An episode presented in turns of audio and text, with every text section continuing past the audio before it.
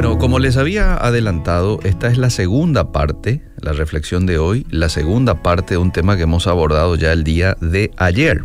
¿sí? Si usted no escuchó ayer, entonces vaya a la web de Obedira, www.obedira.com.py, eh, reflexiones interactivos y va a encontrar la reflexión de ayer para darle un poco una seguidilla al tema que hoy vamos a, a estar abordando.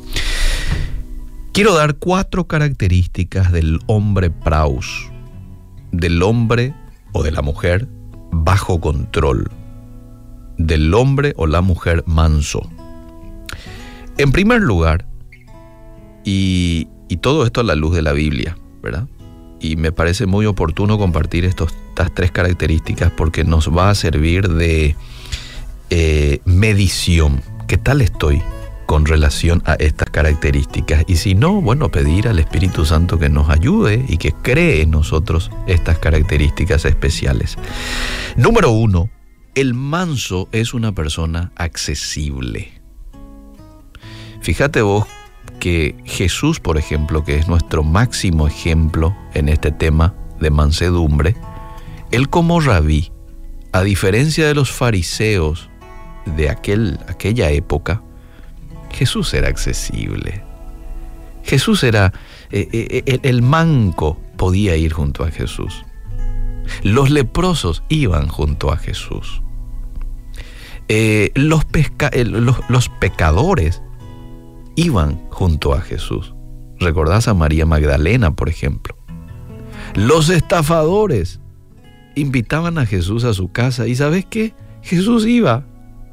¿Recordás cuando le dice a Saqueo? Él de iniciativa. Saqueo no le invitó a Jesús a su casa. Él de iniciativa le dice, Saqueo, bájate de ese árbol.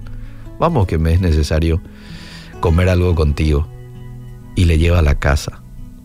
¿Mm?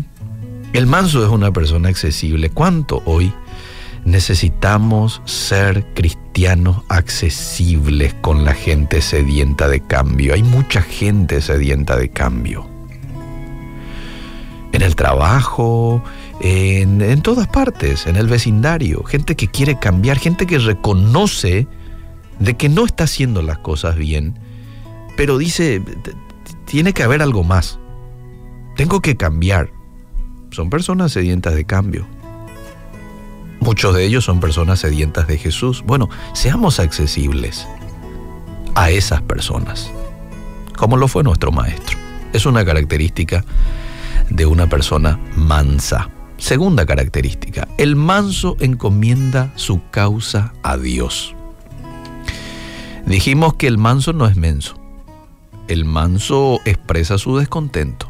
Sí, lo hace, pero con respeto, lo hace en su tiempo, pero este demuestra su descontento. Si algo no le gustó, te lo dice, te lo va a decir, te va a poner límites también. Eso forma parte de un hombre manso. Pero muchas veces, y principalmente cuando hay malicia de la otra parte, ¿sabes qué decide el manso? Algo extremadamente inteligente.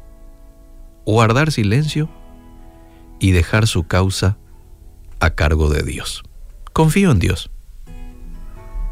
La defensa va a venir de parte de Dios. Yo aquí nomás.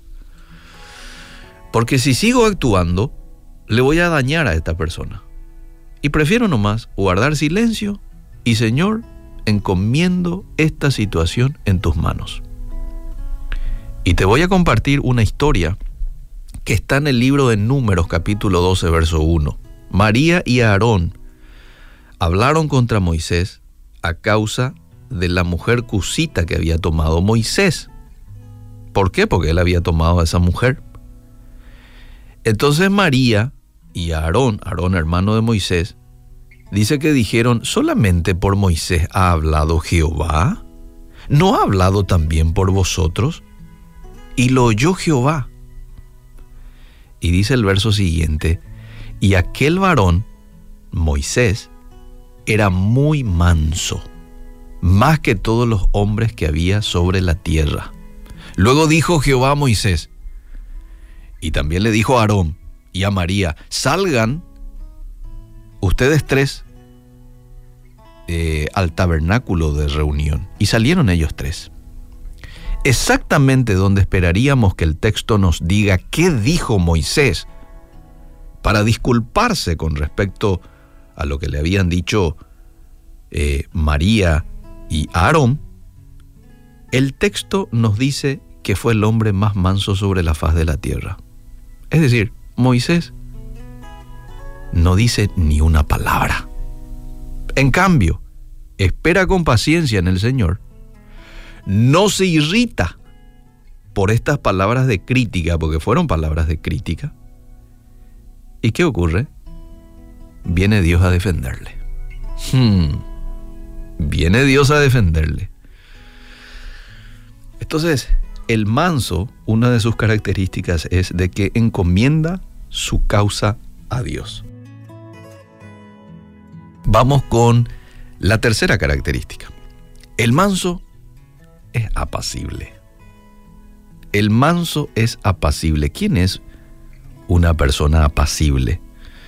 Los sinónimos de apacible es dulce, tranquilo, manso. No hay violencia en el apacible. ¿Mm? No es criticón. El manso no es juicioso. Lastimosamente hoy hay muchos y cristianos que buscan el pelo en la leche a todo, ¿verdad? Van, por ejemplo, a un evento y está todo muy lindo, ¿eh? Los instrumentistas, todo en su lugar, una excelente, eh, un excelente tiempo de adoración allí ministrado en la iglesia, pero allá la cortina está un poquito arrugada, allá arriba. Y ya se critica por una cuestión como eso. Bueno. Eh, el manso es apacible, el manso no es criticón. Romanos 14.1 dice, recibid al débil en la fe, el apóstol Pablo, pero no para contender sobre opiniones.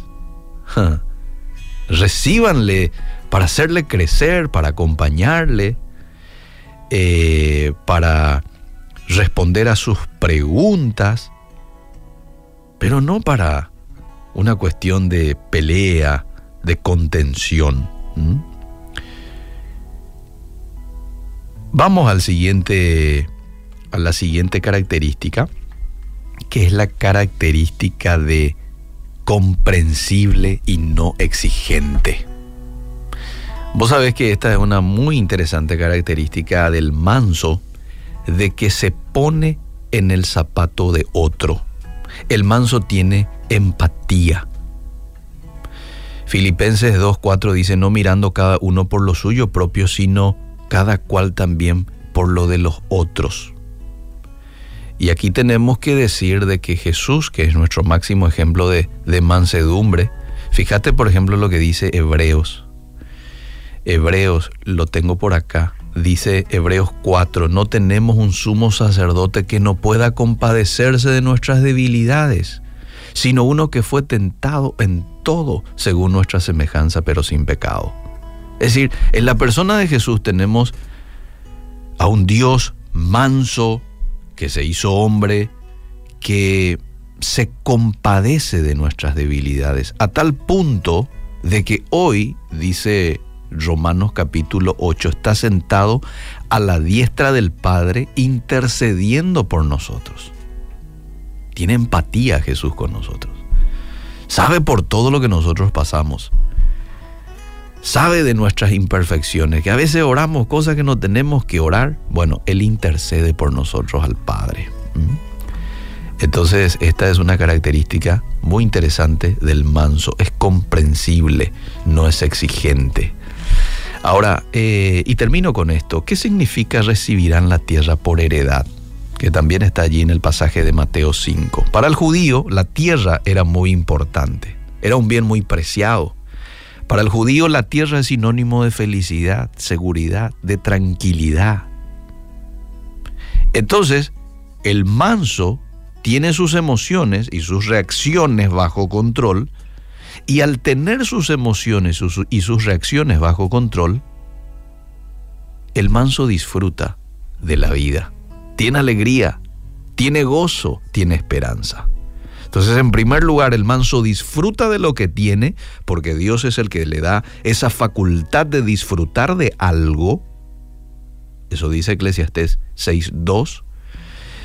Eh, y en segundo lugar, el manso disfruta de la prosperidad de otros. No se enoja, no se picha porque otros prosperan, celebra con ellos. Entonces disfruta de la vida. Tiene sus reacciones bajo control. Tiene alegría ese hombre o esa mujer. Tiene gozo. Tiene esperanza. Y ahí es cuando podemos entender de que el manso recibe la tierra por heredad, recibe felicidad, recibe tranquilidad, recibe seguridad como fruto de esa sumisión a Dios y de tener todas sus emociones y sus reacciones bajo el control del Espíritu Santo. Que Dios nos ayude y haga de nosotros hombres y mujeres con estas características del manso.